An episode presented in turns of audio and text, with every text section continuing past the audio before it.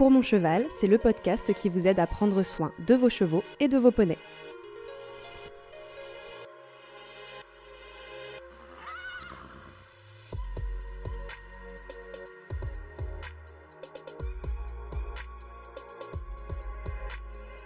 Ils et elles sont avocats, vétérinaires, kinés, gérants d'écurie, chercheurs ou coachs. Ils et elles sont venus parler au micro de Pour mon cheval de leur regard sur le bien-être équin pour vous aider dans votre quotidien de propriétaire. Je leur ai aussi parfois demandé ce que cette notion de bien-être fait résonner en eux. Voici leur réponse. Le bien-être équin, c'est vraiment euh, dans quelles conditions moi j'arrive à mettre mon cheval confortable? Dans quelles conditions j'arrive à gommer comment je fais pour gommer tous les signes d'inconfort chez mon cheval, comment moi je regarde avec des yeux différents, parce qu'on va me donner des outils. Avant, on n'avait pas 150 000 outils, maintenant il y a quand même plein d'études, euh, l'ISEE, euh, l'INRA, enfin on a quand même des études à l'étranger partout qui sortent. On ne peut pas dire qu'on ne sait pas euh, quels sont les vecteurs de confort et d'inconfort, et on commence à, à, étiqueter comment on y va. C'est très bien qu'il y ait des podcasts aussi qui vulgarisent ça. Il y a eu quand même énormément d'évolutions sur la prise en considération du bien-être du cheval et du fait d'écouter aussi son cheval et qu'on n'est pas à les gagatiser ou les gâter. Il faut juste prendre en compte ce qu'ils nous disent clairement. Et en fait, moi je le vois tous les jours, il n'y a pas d'effet de placebo sur le cheval. Quand vous avez un cheval qui est gêné par son matériel et qui compense, qui réduit son allure, qui rétrécit sa locomotion, et puis vous changez le réglage, et tout d'un coup le cheval, en un claquement de doigts, il reprend de l'amplitude, il se relâche, il fonctionne complètement différemment, je veux dire, Là, on a une vraie réalité. Et le cheval, il nous le montre tous les jours au quotidien. Donc, euh, oui, les choses évoluent énormément. Et euh, je dis toujours, au tout début, je faisais ça, j'avais l'impression de passer pour une sorcière dans les écuries. Maintenant, plus. On voit juste que le, cheval, il propose et qu'il reste avec nous avec de bonnes expressions. Et je pense que c'est là, en fait, où on sait que le cheval est bien et qu'il n'est pas dans une contrainte. Il a, il a le choix. Il a le choix de partir. Il a le choix de terminer la séance. Il a le choix de dire non et, euh, et s'il le fait pas, bah, c'est qu'il dit vraiment oui. L'idée, c'est que pour qu'ils soient heureux, eux, c'est pas forcément quelque chose de technique à faire, c'est juste euh, vraiment se renseigner, apprendre des choses sur l'éthologie, mais scientifique. Donc, avec l'étude des chevaux férots, comme on disait, les troupeaux qui n'ont pas d'intervention humaine, et savoir que, en fait, euh, ce qu'ils ont besoin, c'est pas forcément d'une écurie avec du joli, de la jolie paille et des bons granulés servis tous les deux, deux fois par jour, mais plutôt de la nourriture à volonté, pas forcément toujours la même, enfin il y a plein de choses comme ça. Donc le bien-être, ça tient à beaucoup de choses et c'est très compliqué d'avoir un cheval et de lui proposer tout ce qu'il a besoin pour son bien-être, malheureusement, ça serait bien sinon. J'aimerais bien que, que toutes les personnes du monde du cheval euh, s'en préoccupent et se posent des questions. Euh, je pense qu'il faut être curieux euh, et Ouais, essayer d'avoir ça en tête euh, parce que bon, les chevaux ils sont bien gentils de nous laisser euh, faire des trucs avec eux, mais c'est bien de penser à eux aussi quoi. Ne serait-ce que l'apprentissage et euh, du personnel et des cavaliers à la façon de vivre du cheval, faire des séances pas forcément tout le temps à cheval, mais aussi beaucoup à pied. voilà, ça, ça c'est une des solutions aussi. Après, euh, aménager des paddocks dans les espaces disponibles euh, pour pouvoir euh, mettre les chevaux dehors. après, il y a plein de solutions en fonction des installations de chacun. Pour moi, en fait, le bien-être équin, c'est plus que l'absence de maltraitance. Et ça serait même peut-être même plus que la bien-traitance. C'est-à-dire que bon, la maltraitance, on en a parlé, ce sont toutes les, infractions dont on a parlé tout à l'heure, qui elles sont interdites et réprimées légalement. Euh, ensuite, euh, le, step de dessus, donc quand il n'y a pas de maltraitance, c'est de viser la bientraitance. Et là, dans ces cas-là, c'est effectivement de d'essayer euh, au maximum de, pouvoir respecter qui justement euh, figure dans le certificat d'engagement de connaissance, donc euh, le respect euh, des, besoins physiologiques du cheval notamment.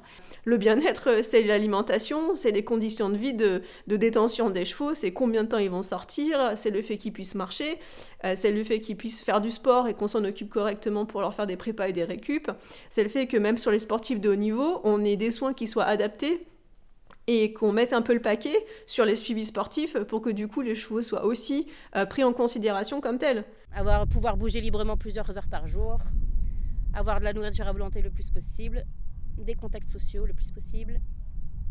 Et en fait, cette question de bien-être, pour moi, elle n'est pas euh, générique. Euh, c'est-à-dire qu'elle est forcément issue d'une d'une connaissance de son cheval et d'une période d'observation de son cheval. Et le bien-être de tel cheval ne sera pas obtenu de la même manière qu'avec un autre équidé.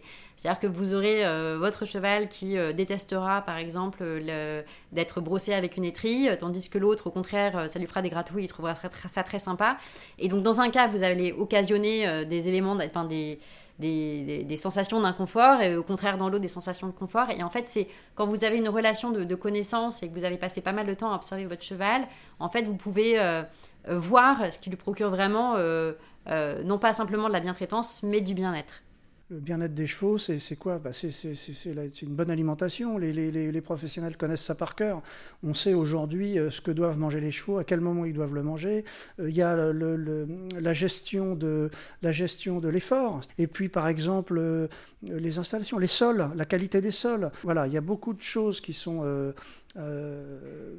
qu'il est possible de mettre en place tant euh, dans le principe de l'écurie active que dans l'écurie traditionnelle, euh, ça dépend simplement du, bon sens euh, et, de la curiosité pour mettre en place des choses qui fonctionnent. Le bien-être équin, pour moi, c'est du bon sens. donc, si on revient par rapport au sujet de la canicule, bah, ça va être d'avoir du bon sens et d'adapter entre le fait d'avoir envie de monter et le respect de son cheval.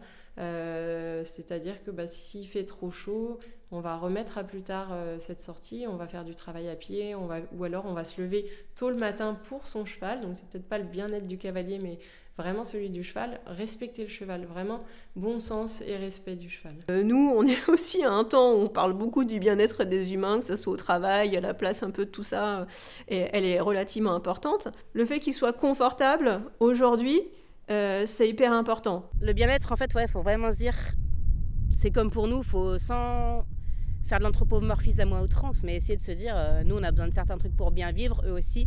Il faut essayer de concilier les deux quand on veut faire de l'équitation et essayer d'offrir à son cheval euh, le minimum possible, sachant que selon où on habite, c'est compliqué. Euh, on parle beaucoup de confort, inconfort, et même on considère, comment dire, le relâchement, la pression, donc en gros quand on redonne du confort au cheval, comme une récompense. Et parfois, on dit souvent qu'il ne faut pas faire d'anthropomorphisme, mais je pense qu'il faut faire du bon anthropomorphisme en, voilà, en conscientisant un peu plus le, la, chose. C'est, exemple, moi en tant qu'être humaine, euh, dans quelle situation je me sens en, en inconfort? Pourquoi je me sens en inconfort? Parce que je me sens triste, parce que j'ai mal, parce que je suis pas à l'aise, parce que, euh, que j'ai peur. Et donc du coup, bah, en fait, quand on dit inconfort, le cheval, euh, de base, l'inconfort ne fait pas partie de son donc en fait, c'est quelque chose d'humain. Finalement, c'est de l'anthropomorphisme aussi quand on dit confort, inconfort. Donc, le prendre à sa place et dire, bah d'accord, en fait, c'est parce que bah, je, fais peur, je fais peur à mon cheval, c'est pour ça qu'il me répond. Je, fais mal à mon cheval ou mon cheval a peur d'avoir mal, donc c'est pour ça qu'il répond. Et euh, pour moi, c'est quelque chose de super important, juste à en prendre conscience pour mieux le gérer derrière et savoir compenser éventuellement avec du R+, pour, euh, du coup, euh, chaque relation est comme un compte en banque. Si on met du moins, ben, il faut du plus derrière. Donc on a tout intérêt à orienter les soins, à orienter les structures dans le confort des chevaux, et puis à, pu faire en tout cas, a pu passer à côté certains signes. Donc les observables d'un confort, tout le monde devrait les connaître. Je pense que le confinement a quand même eu euh, un impact par rapport à deux éléments, c'est que les gens ils ont eu le temps de s'informer déjà, qu'il y a eu beaucoup de choses qui ont été faites en ligne sur plein de sujets autour du bien-être, donc euh, il y a eu quand même, euh, les gens ont pu s'intéresser au sujet, ils en ont eu le temps, et ensuite les chevaux, bah, on les a un peu laissés tranquilles, et, et ça a eu beaucoup de bien sur certains chevaux. Aussi dans la prise de conscience du mode de vie, en fait, il y a eu beaucoup d'évolutions sur le mode de vie des chevaux, de plus en plus d'écuries qui commencent à mettre des paddocks, des box avec paddock. L'idée du cheval enfermé dans le box commence à, être un peu, euh, voilà, de moins en moins euh, intéressante.